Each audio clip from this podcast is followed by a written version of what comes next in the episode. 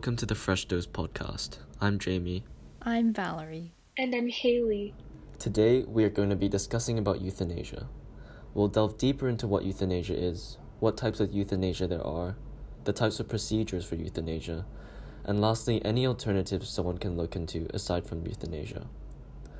So, what is euthanasia? Euthanasia is defined as the act of intentionally ending someone else's life to relieve them from pain and suffering. It is usually done by a doctor. People often mistake euthanasia and assisted suicide as being the same thing, but there is a slight difference between the two. Assisted suicide is when someone intentionally assists a patient into committing suicide. This could be through the doctor giving the patient strong sedatives to end their own life, upon the patient's voluntary and competent request. Both euthanasia and assisted suicide is regarded as illegal in most countries, including the UK and Hong Kong. It is regarded as manslaughter and murder, and the maximum penalty for euthanasia is life sentence. However, there are a few exceptions where euthanasia is legal, for example, in the Netherlands and Belgium. Moving on to the different types of euthanasia, there are three specific types of euthanasia that can be done voluntary, non voluntary, and involuntary. Let's start with voluntary euthanasia. By definition, voluntary euthanasia is where a person makes a conscious decision to die and asks for help to do so. This topic has been a phenomenon since the late 20th century. Ancient Greeks and Romans did not believe that life needed to be preserved, so acts of euthanasia occurred quite frequently. As time progressed, opposition against euthanasia increased and it was made illegal in most countries. Recently, though, legislative restrictions on euthanasia have loosened. The Netherlands was the first country to legalize euthanasia, followed by Belgium, Luxembourg, and Colombia. Euthanasia is commonly associated with physician-assisted suicide and withholding and withdrawing life-sustaining therapy. Euthanasia is the deliberate, direct causation of death by a physician, whereas physician-assisted suicide is self-administered by the patient through prescription of lethal medication by a doctor. According to the Hong Kong Hospital Authority guidelines, euthanasia and physician-assisted suicide are unethical and illegal. Withdrawal of life-sustaining therapy, on the other hand, is legally and ethically acceptable under two conditions. Firstly, if the patient refuses the life-sustaining treatment while mentally competent and properly informed. And secondly, if the treatment is futile. The main drug class used in euthanasia is barbiturates, which slow down the activity of the brain and nervous system. In small doses, it can be used to treat insomnia or seizures. Overdose, however, will slow the brain down until it no longer retains its ability to keep the respiratory system functioning and breathing stops. The two most commonly used medications are secobarbital capsules and pentobarbital liquid, more commonly known as Nembutal, which is also used for animal euthanasia. According to the Stanford Encyclopedia of Philosophy, in regions where euthanasia is legal, there are five conditions often proposed for candidacy for voluntary euthanasia. 1. If a person is suffering from a terminal illness. 2. If the patient is unlikely to benefit from a cure for their sickness during the remaining time of their life expectancy. 3 if the patient is either suffering intolerable pain or only has available a life that is unacceptably burdensome as a direct result of their, of their illness. 4. If, they, if the patient has an enduring, voluntary, and competent wish to die. And 5. If the patient is unable to end their life without its assistance. Morally speaking, both sides of the euthanasia debate pose strong points. Those in support of euthanasia strongly believe in the importance of autonomy. Individuals are responsible for their own lives and dying is a part of that.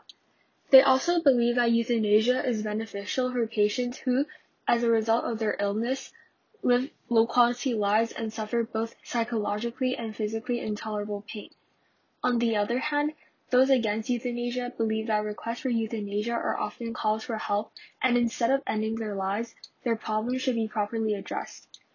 Religionists are often, also often against euthanasia because they believe that life is given and taken by God and that it is not humanity's place to interfere. Here is a sample scenario. A patient with end stage heart failure requests to be euthanized, and her doctors do not believe she has any chance of survival and that she has at most one year to live. She has no friends or family. She also has a history of depression and suicidal behavior, which may impact her wish to be euthanized. Jamie and Valerie, if you were her doctors, what would you do? So, at the core of the issue, I believe that medical professionals should be respecting of the patient's decision. That being said, though, they must make her aware of how irreversible and how grave this decision is. Additionally, I also want to bring to the table that depression and suicidal behavior is very serious and it does not always lead to suicide. I'd also then like to make a public service announcement for anyone that feels they're not doing well mentally and for them to go seek help, whether that be from a friend, a teacher, or a doctor. I believe that the doctor should respect the patient's decision to be euthanized because, as a doctor, you have to act in the patient's best interest. I would first conduct a capacity test to see if the patient is in the right state of mind to make their own decision, before giving her the choice. If she were to not undergo euthanasia, her quality of life would be very poor, and it would be very difficult for her to maintain good physical and mental well being. Therefore, acting in the patient's best interest, it would be best for her to undergo euthanasia. Involuntary euthanasia, on the other hand, is when euthanasia is done even when consent has not been given by the patient. This would be regarded as murder, as it is against the patient's will. This is an example I found from BBC of when involuntary euthanasia might take place. A soldier had their stomach blown open by a shell burst. He is in great pain and screaming in agony. He begs the army doctor to save his life, but the doctor knows that he will die in 10 minutes no matter what happens. As he has no further pain killing drugs with him, he decides to spare the soldier's life from further pain and shoots him dead. Valerie and Haley, what are your views on this? Do you think that what the doctor did was right in this situation? I think it is debatable because, on one hand, one of the major pillars to medical ethics is autonomy. The soldier verbally wished to live, so ending his life was a violation of his right to self determination. On the other hand, though, the doctor was sure that the soldier was going to die either way, so it could be argued that he was simply sparing the soldier unnecessary pain. I guess it comes down to how certain the doctor is of the patient's fate, but I personally do not believe that the soldier should have uh, been shot because despite being in a lot of pain, he was determined to stay alive, and whether or not it is practical or realistic, it was a choice he made, and it was not the doctor's right or place to violate that. After hearing this case, I simply think that the doctor has used his knowledge as leverage over the patient, meaning he was put in a position of power and therefore used that to help the patient make his decision, which is morally incorrect. However, as we know, the army doctor here is supposed to save the patient. We know that medical supplies are not necessarily accessible in this case, and so I believe that the doctor did saved the soldier from a lot of unnecessary pain and suffering while also helping the soldier die with dignity, but he could have ended it in a much better way. Moving on to our last section non voluntary euthanasia, I present to you a case. A 20 year old patient suffers from stage 4 large cell lung cancer. The cardiothoracic surgeon, Dr. Teddy Altman, has just removed a second mass from her right lung, but biopsy tests indicate that the cancer has already spread to her lymph nodes and liver.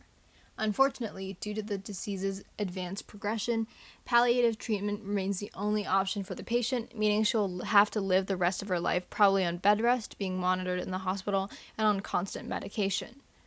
Because of complications in the surgery, the patient is also unconscious, and the doctors do not believe she'll be able to awake anytime soon. The patient is struggling to even breathe after this intense surgery, and the next step would be intubation. However, her fiance of five years, Luke, claims that the patient has strongly communicated that she does not want to live with a breathing tube down her throat, hence, she would choose to die by physician assisted suicide.